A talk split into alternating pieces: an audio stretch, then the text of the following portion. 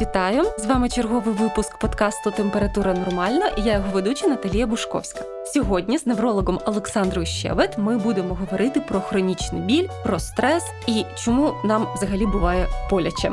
Вітаю, дякую, що доєдналась до нас, Саша. Нагадаю, що в нас це вже енний подкаст. У нас є подкаст з Олександрою про головний біль, є подкаст про постковідні синдроми і ускладнення. Про що... тривогу, про психосоматику. Да, да, да, про тривогу, про психосоматику. Так що заходьте на українську правду і слухайте нас. Ми раді повідомити, що цей випуск виходить за підтримки приватної медичної клініки R+. Місія клініки створювати нову культуру здоров'я з любов'ю до людей.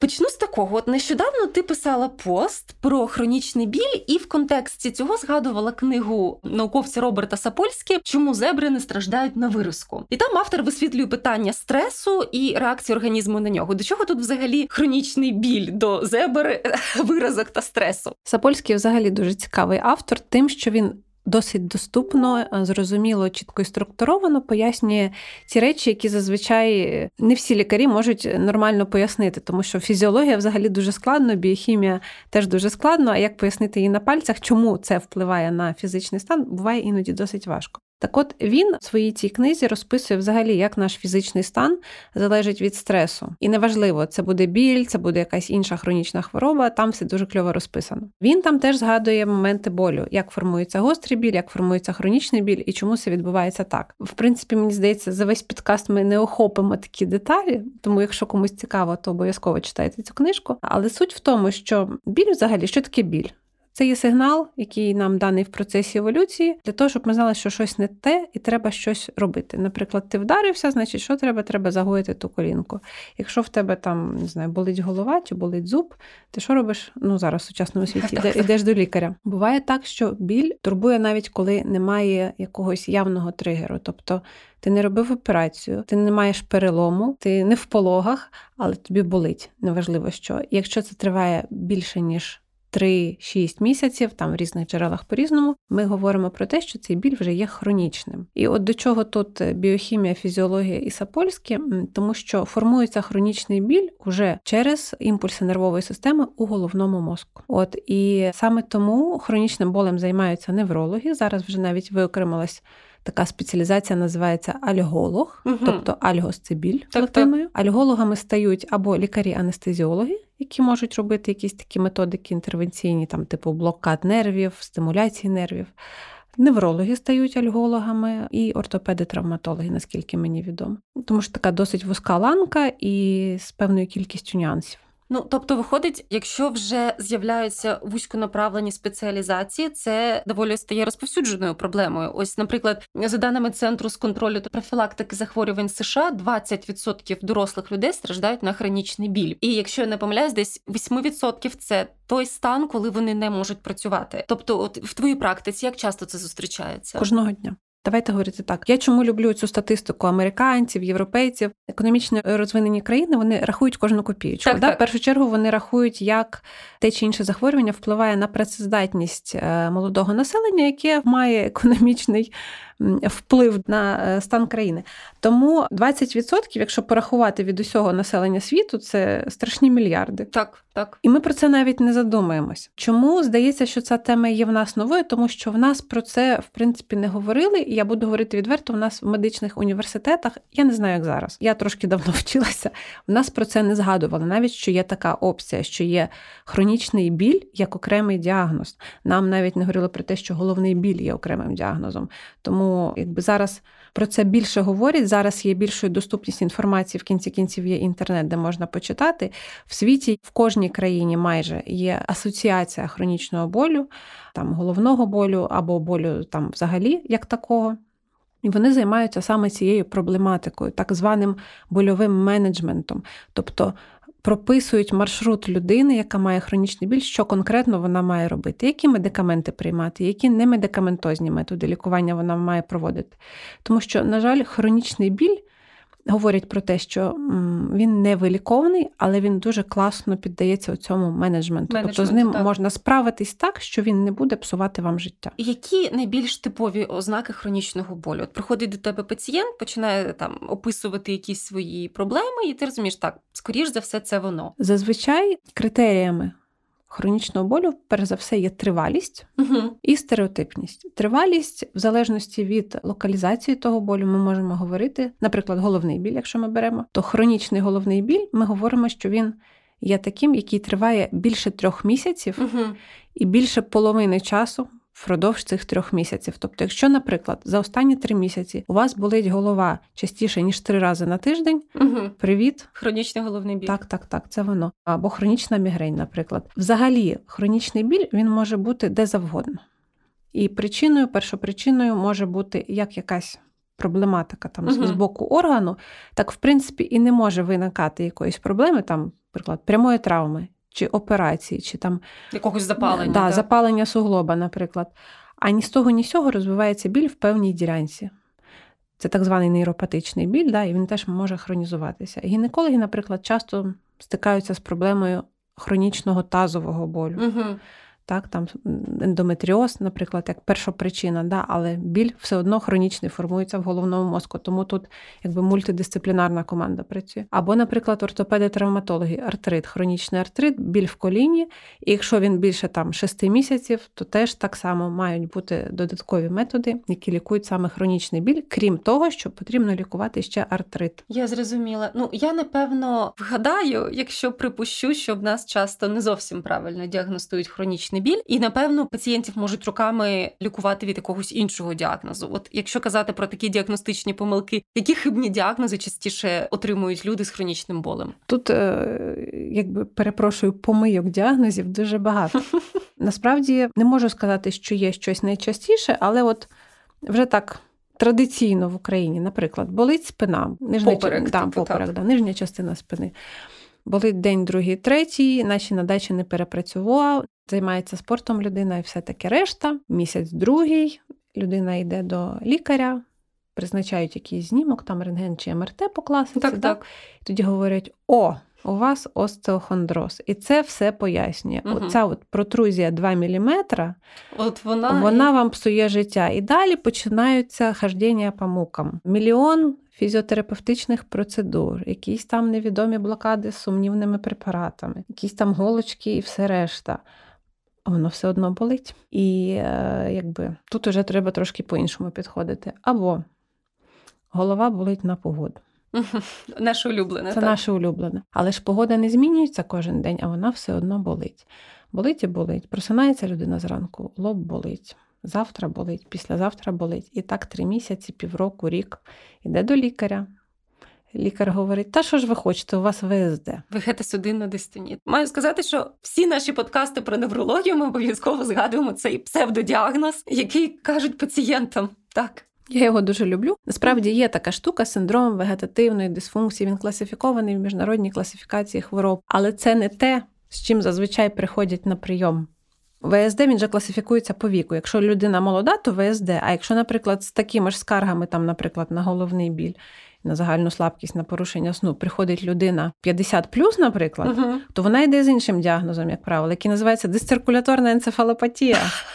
Люди 50 вони приходять з цим діагнозом, і якби підопліки в тому ніякої немає. А найгірше те, що втрачається час. Ну, людина ходить з болем, і на фоні хронічного болю формуються уже додаткові симптоми, синдроми типу тривожних розладів, депресивних розладів. Це от вони ходять поруч, Поруч, завжди. так, так. І людина витрачає час, але і витрачає великі кошти на лікування препаратами, які абсолютно не показані, які не мають доказової ефективності. Це там не знаю, курси капельниць, уколів, стаціонарні лікування по три тижні, ноотропи, да. пролікуватись, покапатись в- в больнички місяць весною, місяць восени. Це класика жанру. Зараз уже ми від цього відходимо. Я бачу цю тенденцію, що в принципі лікарі від цього відходять. Але ця тенденція зберігається в великих містах, а по периферії все одно продовжують лікувати ВСД, дисциркуляторну енцефалопатію, остеохондроз капельницями. От ти згадала депресія, тривожність. Так а що все ж таки першочергово? Що запускає цей процес хронічного болю? Тривожність депресію, чи все ж таки те, що людина весь час відчуває біль, вона починає тривожитись та депресувати? Тут річ у тому, що не можна сказати, що є первинним. Формується просто порочне коло, угу. а в ньому вже дуже важко визначити, що було першопричиною, тому що людині болить, болить. Тиждень, другий, третій місяць, звісно, що псується настрій, тому що ти не можеш нормально функціонувати, ти не можеш там займатися тим, що тобі до вподоби, бо тобі завжди болить і нічим той біль не припиняється. Оце відчуття пригніченості, воно знижує фізичну активність і знижує активність соціальну. Звісно, зниження настрою знижує якість сну. Починається безсоння, так, порушення так. сну. Значить, Відповідно, якщо ви нормально не спите, ви нормально не відпочиваєте, ви встаєте на ранок, знову ж таки, ще з гіршим настроєм і ще з більшим болем. І далі формується оця така штука, коли посилення болю. Формує посилення тривоги депресії, тривога депресія формує посилення болю.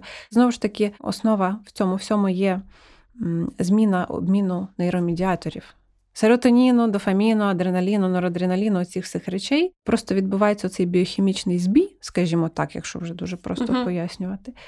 І тому при лікуванні хронічних больових синдромів. Часто застосовують препарати з групи антидепресантів, протитривожних, антиконвульсантів, тобто тих препаратів, яких найбільше завжди бояться люди. А от якщо повернутись до стресу, принципі, ну стрес теж не завжди погана штука, да? але виходить, що біч нашого суспільства це саме хронічний стрес. Якщо взяти наших пращурів, скоріше вони страждали від гострого стресу. Тобто йдемо, побачили ведмедя, втекли від ведмедя, хух, попустило. А тут у нас виходить, ми ніби і не бачимо якоїсь прямої угрози нашому життю. Але ми весь час сидимо, і керівник токсичний, і там чоловік, дружина дратують, і діти не слухаються. От не хочеться зараз піти в якесь магічне мислення, але от приклад спадає, була у мене знайома, яка весь час страждала ось на такі от гінекологічні болі. От страждали, страждали, і ходили, ходили, і лікували, і чим тільки і не лікували, і гомеопатія, і бади, і якісь більш серйозні ліки. І от вона вирішила розлучитись з чоловіком, з яким вона давно хотіла розлучитись. І все. І все пройшло. Буває таке в твоїй практиці, все ж таки, коли людина кардинально змінює життя, забирає якийсь подразник і все. Буває, буває досить часто, тому на консультації завжди намагаєшся з'ясувати, що там лежить під тим симптомом, щось ще. Так, так. Можна сказати, що той випадок, який ти описала, це якраз типова психосоматика. Так, коли психологічний так. фактор, який впливає на соматику. Оце вона по класиці жанру. Це добре, що е, людина настільки самоусвідомлена, що вона зрозуміла, що розірвала цей тригер, хай би там як соціально важко це не було, але в принципі вона собі зробила краще. Тут якби пращури наші звісно, бігали від тигрів, там живилися слонами, і все було добре, і не було е, соціальних всяких мереж. Е, тут треба трошки диференціювати, тому що, по-перше, раніше не так говорили. Про наявність тривожних і депресивних розладів, хто його коли оцінював, ну так, хто так. ніколи. Зараз просто про це стали більше говорити. Хоча є наукові праці, і ще там і Гіппократ про це писав значить, про меланхолію. І середньовіччя був такий вчений Бертон, який написав видатну книжку свою історія меланхолії, там де він описував ці всі прояви зміни настрою, які впливають на фізичний стан. Це воно, це воно, так. Це воно вже тоді про це говорили, але якби ну не було, по-перше, бази, на які можна було провести дослідження. А по-друге, ну якби знаєте про оці надмірну чутливість, емоційність і все решта, ну це списували просто на типологію особистості. Так, так. І в цьому є сенс, тому що є певна генетична детермінованість, говорять про те, що є генетична визначеність.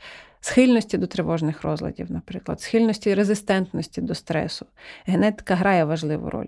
Якщо в людини там в родині, наприклад, мама, бабуся надміру реагували на стрес швидше за все, і у вас це може проявитися не тільки тому, що ви дивитесь, як вони реагували, і ви цей патерн поведінки, механізм поведінки впитуєте в себе. А є ще й генетика, яка це так, визначає. звичайно. Я читала одну чудову книгу, називалась Чи особливий ген, точно не егоїстичний. Там була суть в тому, що в його родині були випадки божевілля автора цього.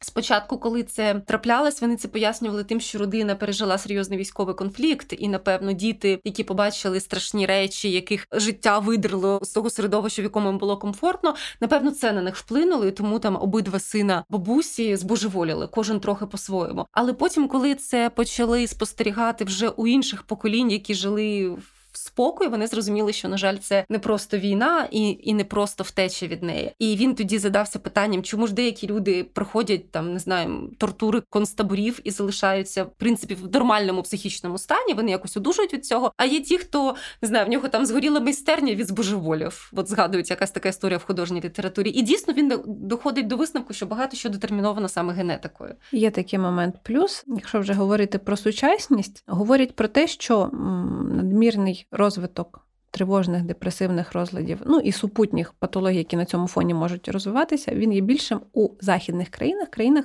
високорозвинених. Високорозвинутих, так. Чому так? Задаємо піраміду нашого великого маслу улюбленого, да, коли базові потреби задоволені, ти звертаєш фокус уваги на себе. І тоді починаєш думати, що ж там в себе всередині відбувається, як ти взагалі живеш. Про високі матерії, вот это вот все. А в країнах з низьким рівнем доходу, в принципі, там, де ти мусиш кожен день думати, що ти будеш їсти завтра і що будуть їсти завтра твої діти. Ну, якби знаєте, умовно, всі так живуть, то чому мені е, щось ще думати про свій емоційний стан? У нас всі так живуть. Так?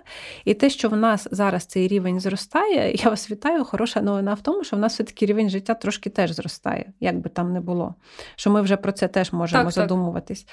Але від цього не легше, тому що він все одно досить низький і з досить невисоким рівнем медицини і медичної допомоги, тому досить важко з цим потім справлятися, обходитися, боротись. Тому що, наприклад, в цивілізованому західному світі нормальним є звернутися до лікаря отримати призначення, слідувати тим призначенням і не сумніватися, наприклад, якщо тобі радять психотерапевта там чи якогось фізіотерапевта, іти і виконувати те, що тобі так, радять, так. тому що тобі хочуть допомогти. В нас же як відбувається? Людина йде до одного лікаря, до другого, до третього, звіряє ці дані з Гуглом. Вирішує, що їй це не підходить, іде до якоїсь бабки, яка може викатати яйцем. Ну, коротше, якісь такі речі. А тоді ще, якщо, не дай Бог, порекомендували звернутися до психотерапевта, який буде просто говорити і нічого не, не робити, робити, і так? це мені має якось допомогти, то це стовідсотково шарлатанство. Ну просто хто не пробував. І хто не має в тому потреби, то якби сумнівається. Тому якби ми просто платимо цим всім за блага цивілізації. От і все. Ну так насправді, от я згадувала гострий стрес наших далеких далеких пращурів. Але як тільки ми почали рухатись в бік цивілізації, як тільки ми вже осіли, почали займатися там фермерством, з'явилися більше факторів стресу, наприклад, неврожаї. Та, тобто це вже не просто ведмідь, це вже весь час я переживаю, що зараз піде дощ, він поб'є мою черешню, я не зможу продати цю черешню, моїм дітям не буде що їсти. Потім знову таки ми почали жити кучніше, більше інфекцій. Люди почали втрачати дітей там від кору, дифтерії. Це вже виходить зовсім інший рівень стресу. Це ми не просто побачили ведмедя. Це ми очікуємо, що станеться щось погане. Це може впливати на розвиток, от оця тривожність, оце очікування біди. Воно безумовно впливає. І тут, е, якби є плюси, є мінуси, тому що гострий стрес він є рушієм для нас щось робити, взагалі, якось з цієї ситуації виходить. І оце очікування того, наприклад, ну беремо приклад з інфекційними хворобами, так, так. Да, коли всі вмирали від інфекції, але ж це знову ж таки спонукало людей шукати вирішення проблеми. І так з'явилися інфекційний контроль, миття рук обов'язково да, в хірургії. Потім з'явилися антибіотики. Ну коротше, ця Вакцини, ера якось так, так. Да, да, ця ера якось рухалась. Річ у тому, що зараз просто в нашому світі дуже багато факторів стресогенних, дуже багато. І коли це один, два, ну окей, ти можеш з ними угу. справитись. А коли це 25 угу. чи 30, і в тебе голова пухне від тих думок, які весь час там тобі генерують. Значить, там по роботі одне, в сім'ї друге стосовно особи особистого якогось здоров'я третє, а ще е, ти йдеш в соцмережі, а в Фейсбуці як хто та не прав, там ще треба посваритися. А хтось тебе забанив, а бідно. Да, да, да. А там, значить, ще в тебе напроти квартири, наприклад, щит рекламний, який світить весь час в очі, і ти не можеш спати. Ну, коротше, стрес на стресі. І тут важливо не інтенсивність стресу насправді більше, а тривалість його і те, як конкретно ви реагуєте на цей стрес, як ваш організм з ним справляється. Тобто в когось є стресорні механізми більш витривалі, в когось менші. І от там, де менше, там частіше і сильніше Угу. Щось стається, щось ламається. В кого більш витривало, це є трошки такий відтермінований період, але все одно якби фізіологія працює у всіх однаково. Ну, виходить, що з хронічним болем без психотерапії не впоратись. Не впоратись. Бажано все-таки її використовувати. І тут вже як можемо, так пацієнтам доносимо. Чому? Тому що в процесі життя з болем формується певний стереотип поведінки. Наприклад, болить спина. І людина боїться займатися фізичною активністю, навіть просто ходити там ті 10 тисяч кроків. Так тому що вона боїться, що буде посилення болю, що вона зробить собі гірше. Але це не так. Фізична активність це є перший взагалі Ключ най, такий, найбільш так. ефективний да, спосіб позбавлення болю. Якщо говорити про, наприклад, той самий головний біль, да, то е, життя змінюється в плані того, що бояться подорожувати, бояться ходити на якісь вечірки, тому що там гучна музика, і напевне на другий день буде боліти голова. То спровокує, так. Да, взагалі унікають соціальних контактів. Ну, коротше, все на світі. Тобто якість життя суттєво страждає. І в першу чергу психотерапія потрібна для того, щоб змінити і зламати оцей стереотип негативний, який погіршує якість життя. Крім того, вже як я казала, на хронічні больові синдроми нашаровуються депресія і тривога, і разом з тим теж повинен працювати психотерапевт, тому що психотерапія це все-таки золотий стандарт для лікування тривожних і депресивних розладів. Медикаменти завжди вторинні. Безумовно, на хронічний біль ми даємо теж медикаменти, там вже є варіанти. Але тут проблема в тому, що, наприклад, можна дати меншу дозу і додати фізіотерапію, фізичну реабілітацію, а можна дати просто більшу дозу і більш нічого не робити. Але потім її може бути мало. Цієї може бути дози. так, це насправді так. І тут такий собі варіант. Людина або хоче видужати і щось з цим робити, або не хоче. І лікар, навіть якщо він в розіб'ється в стіну. Він нічого не вдіє, він не покладе в рот таблетку пацієнту, ну, і він не підніме так. його перепрошую за м'яке місце і не заведе до фізіотерапевта там два рази на тиждень. Тобто немає якихось таких супер методів, які там вимагають дуже багато часу, наприклад. Це от, питання системи. Так, от, до речі, щодо системи, хочеться так порозмірковувати з приводу нашого життя в мегаполісі. Насправді читала багато цікавих думок і статей, що насправді наше середовище змінилось швидше ніж наша еволюція, і ми взагалі не маємо жити з величезними бетонними будинками. Нам потрібно більше природи. І от у мене є знайомий, ну весь час у нього є сон поганий, і голова весь час болить. І коли почався коронавірус, вони вирішили поїхати в село до батьків. Людина просто ожила. От він нічого ніби не робив, все одно він працював, все одно там були якісь сімейні справи, можливо, навіть там додалася якась знову ж таки фізична робота, так. Але відразу налагодився сон, відразу все стало класно. Тобто, виходить, напевно, наше середовище таке урбаністичне, воно теж робить свій фактор розвиток хронічного болю. Безумовно, це до тих 25 стресорів, які ми щодня так, так, так. Е, відчуваємо які навіть не на помічаємо. Сто процентів не помічаємо, тому що якби ми помічали, ми б зійшли з розуму. Є люди, які їздять на роботу 4 години на день витрачають туди і назад. Дуже важко їздити в переповненому душному транспорті. Ну от абсолютно серйозно. А нема вибору, тому що ти маєш якось заробляти гроші. Добре, якщо зараз є можливість працювати дистанційно, наприклад. Крім того, є багато таких речей, типу там не знаю, ти мусиш стояти в супермаркеті щодня в черзі, в накупувати черзі, продукти. Там обов'язково на тебе хтось накричить, або касир подивиться косо і ще й нахамить. Це теж стрес. Ну, ти його проживав, подавив, але з таких дрібниць складається день. І коли людина виїжджає за місто, просто змінює локацію, змінити от, е, картинку. Уже досить корисно. Для когось це спосіб навіть просто на вихідні виїжджати десь на природу, і це вже досить ресурсно. По-друге, е, я так підозрюю, що там, де людина займалася фізичною роботою в городі, так, вона так. не мала часу проводити цей час, наприклад, у Фейсбуці. Звичайно, так, так. А соціальні мережі дають дуже великий стресовий фактор. Дуже багато досліджень є зараз на цю тему, і про Фейсбук, про Інстаграм, про інші мережі. Вже зараз про Тікток досліджують ці всі феномени. Тому що оце покоління міленіалів і покоління Z, Z, Z, Z здається, так.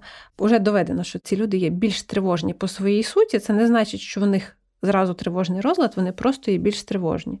І останні роки з'явився термін такий, я так підозрюю, що скоро його переведуть теж якийсь діагноз і закласифікують. Називається FOMO, англійською це Fear of Missing Out, ага. або синдром втрачених можливостей. Коли ти йдеш в Фейсбук, наприклад, або в Інстаграм ввечері, дивишся, що там твої друзі без тебе десь там пішли гуляти. Гулять. І ти сидиш. і в тебе впав настрій від того, що ти б міг би бути з ними але тебе не покликали, там ти сам не спитав то, то, то. Ці думки не приводять ні до чого доброго, крім до того, що мене не покликали до самонакручування. Да, да, так, так, так. І от якби ці всі штуки, ну вони безумовно впливають на фізичний стан уже як наслідок. Буде це хронічний біль, чи буде це виразка, про яку писав Сапольський, чи буде це ще щось. Тут уже як тіло справляється з цим. Я зрозуміла. Але ж, до речі, виразка ж ніби хелікобактер її вже доведена ж давно провокує. Чи їй все ж таки стресові фактори теж мають свій сенс? Ну раніше діагноз виразкової хвороби взагалі він е, був якби стандартної цієї чекайської сімки психосоматичних хвороб. Ага, Це була так, виразкова хвороба. Просто тоді про хелікобактер не знали. Угу. Але стресовий фактор у розвитку виразкової хвороби має дуже велику роль. Ага. Ну чому? Тому що просто секреція шлункового соку там підвищується да, через фізіологічні реакції, підвищується кислотність, відповідно. Я зрозуміла. Да, формується виразка. Воно форсує розвиток так. хвороби. А чому хелікобактер має таке значення на цьому фоні? Я там можу зараз якісь деталі не так пояснити, якби це пояснив гастроентеролог, але коли падає захист фізіологічний, який формує слизова оболонка, на місці тої дірки, вибачте, да, там, де імунітету вже нема, оця бактерія піднімає голову і починає розмножуватись. Да, так, да, так. І тут уже якби егегей і привіт. Ну так, а те, що стрес впливає на імунітет, підриває його, це теж доволі відомий вже факт. Хронічний стрес. Хронічний стрес, Гострий так. стрес він для імунітету має позитивне значення. Угу. Тобто бігати від ведмедя Воно дуже так, корисно. Дуже корисно часом. Але якщо це стрес хронічний, то ці механізми резистивності вони дуже сильно падають і імунні реакції стають слабші. Розумію, що зараз це більше буде про спостереження, коронавірус та частота випадків хронічного болю. Ти бачиш якусь, хоча б кореляцію, що це збільшує, погіршує, що пацієнти, наприклад, які були в чудовій тривалі ремісії через цей локдаун, все знову Бачу, кореляція така є. Не тільки я це бачу, колеги це підтверджують всі і угу. просто хапаються за голову, тому що ми тепер мусимо призначати, наприклад, більші дози, які ми ніколи не користувалися, ага. або виробляти такі якісь індивідуальні комбінації препаратів, яких ніколи раніше не було. Тобто від нас це вимагає трохи більше креативу і прискіпливості. Але така кореляція є. По-перше, в карантині, в локдауні більшість людей перейшло на домашню роботу, ну тобто на дистанційну, або взагалі, на жаль, втратили роботу. Дуже впала фізична активність. Так, дуже. дуже. Гіподинамія, зниження фізичної активності це привід болі в спині і в суглобах. І ти, в кого вже були якісь там слабкі місця, в суглобах або в спині, вони частіше стали звертатися з проблемами болю, або ще є така штука, пересиджували вдома. В надії, що воно само пройде. Uh-huh, uh-huh. А з хронічними болем якраз така історія, що воно, якщо болить більше трьох місяців, все це вже не спина болить, це вже включається просто імпульсація з мозку, з больових центрів. І та сама історія з головним болем хронічним, наприклад, була класна ремісія, все, препарати там потихеньку відміняли, бахнув карантин, зросла тривога, невідомо, як що буде далі. Так, так. Все, посилюється частота мігрені, навіть відозмінюється біль, стає комбінований, тобто мігрень плюс головний біль напруги, наприклад. Угу, І тоді угу. ти вже мусиш давати або більші дози, або поєднувати препарати профілактичні, або взагалі там намагатись винайти велосипед. Вже ми частіше стали рекомендувати інтервенцію превенційні методики, тобто там якісь глибокі блокади, там той же ботокс. Ну, але в принципі мені що подобається, що. В тому, що Google доступний, є і плюс, і мінус. Мінус в тому, що починають займатися самолікуванням. Не знаю, в принципі, чи адекватні ті рекомендації, які дає Google. А плюс в тому, що люди більш читають і розуміють, що оце про що зараз ми говоримо: там хронічний біль, що остеохондроз це не діагноз, що ВСД uh це не діагноз. Да? Вони вже це розуміють, тобто критика і самоусвідомленість росте. І це дуже приємно. І так, до того ж, коли ти сам дійшов до цього висновку, це зовсім не те саме, що тобі сказали, та ні, все не так, все, що ти вчив, неправильно. Тому так, це чудово, що люди це усвідомлюють. Тобто коронавірус все погіршив і тут, як і очікувалось. Так, як наслідок погіршив, і якби от ми оцінювали наслідки коронавірусної епідемії, пандемії, не лише від прямої дії вірусу, а від тих наслідків, які додатково. То я не знаю, в принципі, це якісь би були страшні цифри не тільки стосовно болю, а всіх інших хронічних захворювань, від яких ми, на жаль, втратили людей. Угу. Я думаю, ці дослідження ще будуть, і вони нас ще налякають. Насправді, я просто впевнена в цьому. Отож, якщо підсумувати, людина має звертатись до невролога, якщо вона має тривалий біль понад три місяці, і цей біль є регулярним. І окрім медикаментозного лікування, обов'язково потрібна психотерапія та зміна стиля життя. По суті, Так коротко, я можливо трохи кострубата описала алгоритм лікування хронічного болю. Чи може я щось забула? Плюс-мінус десь так. Тобто, якщо ви відчуваєте, що у вас болить що завгодно, ну от болить, досить довго болить, і нічим не можете ви з тим справитись з ваших звичних методів, або ви вже відмічаєте, що ви п'єте надмірну кількість знеболювальних, тоді ви звертаєтесь до спеціаліста, який займається проблемами болю. Або це невролог, або ви точно знаєте, що є там якийсь хороший альголог. Не обов'язково 3 місяці, від 3 до 6 місяців залежить від тривалості інтенсивності. інтенсивності так. Так. Але якщо у вас головний біль, наприклад, чи біль в спині, чи біль в суглобі триває більше трьох місяців, і більше половини часу від цих трьох місяців, тобто півтора, так, так. це обов'язково привід до того, щоб йти до лікаря. Тому що, на жаль, під хронічним болем. Задавненим можуть маскуватися і онкологія, і такі інші неприємні стани, які вимагають радикальних якихось питань. Наскільки я розумію, особливо головний біль, це напевно, тому що, на жаль, у моєї мами була пухлина мозку, коли він поєднується з блюванням чи якимись вже когнітивними порушеннями. Я думаю, то тут треба три місяці не чекати, взагалі бігти до да, невролога. Якщо е, є такі червоні прапорці стосовно головного болю, ми колись говорили в тому підкасті. Я так, просто так, нагадаю, так. Да, якщо головний біль. Різкий, якого раніше не було, з'являється вперше, і ви молода людина, то обов'язково бігти до невролога. Якщо головний біль змінює свою частоту або інтенсивність, або поміняв стереотипність. Наприклад, у вас болів тільки лоб, а стала боліти половина голови, там права чи ліва. Це обов'язково привід бігти до невролога. Якщо головний біль супроводжується нудотою, блюванням, онімінням кінцівок, там, кінцівок однієї, усіх, або взагалі якби втратою чутливості, наприклад, таке буває, головокружінням, чим завгодно, це привід обов'язково терміново показатися неврологу. Є певні симптоми, симптомокомплекси, по яким ми орієнтуємося вже при огляді неврологічного статусу, чи це може бути якісь новоутворення в головному мозку, чи це можуть бути якісь крововиливи, чи інсульти, uh-huh. чи все-таки приводу для того, щоб робити МРТ, немає, все досить зрозуміло. Тому що така історія, до речі, дуже часто, може хтось себе впізнає, стається вперше в житті напад мігрені. Угу. Класичної мігрені з аурою. Аура це спецефекти, які передують больовому нападу. Наприклад, випадає половина зору.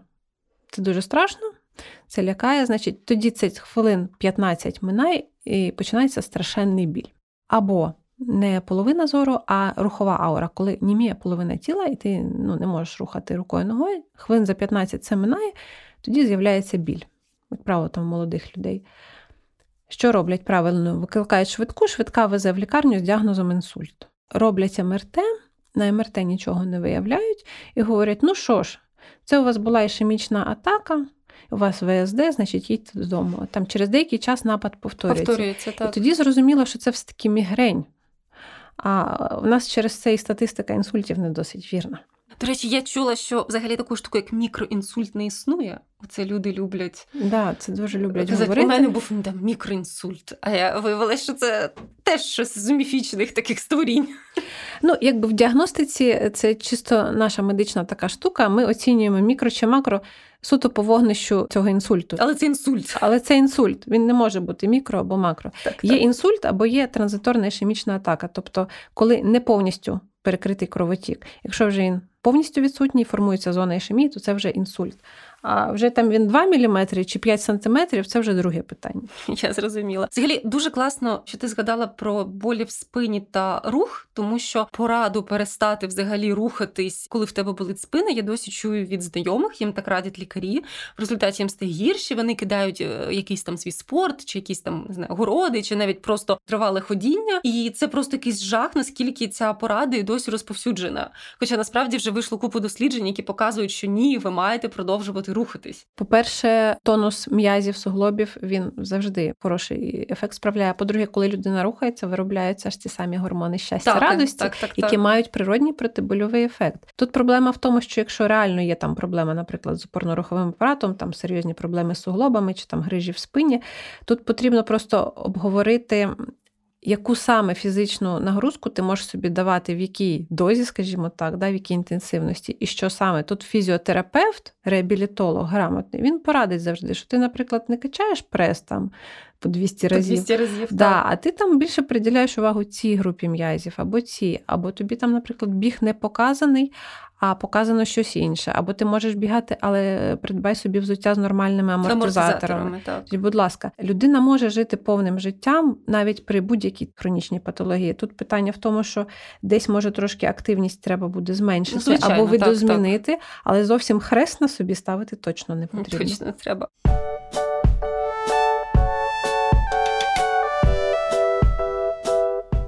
Отож, рухайтесь, будьте уважні до себе, не нехтуйте психотерапією, і нехай вам не болить. З вами був подкаст Температура нормальна. У нас в гостях була невролог клініки R+, Олександра Щебет. До наступних зустрічей. Дякую. І ще раз хочу подякувати приватній медичній клініці R+, за те, що вони стали нашими партнерами, і за те, що цей подкаст виходить завдяки ним.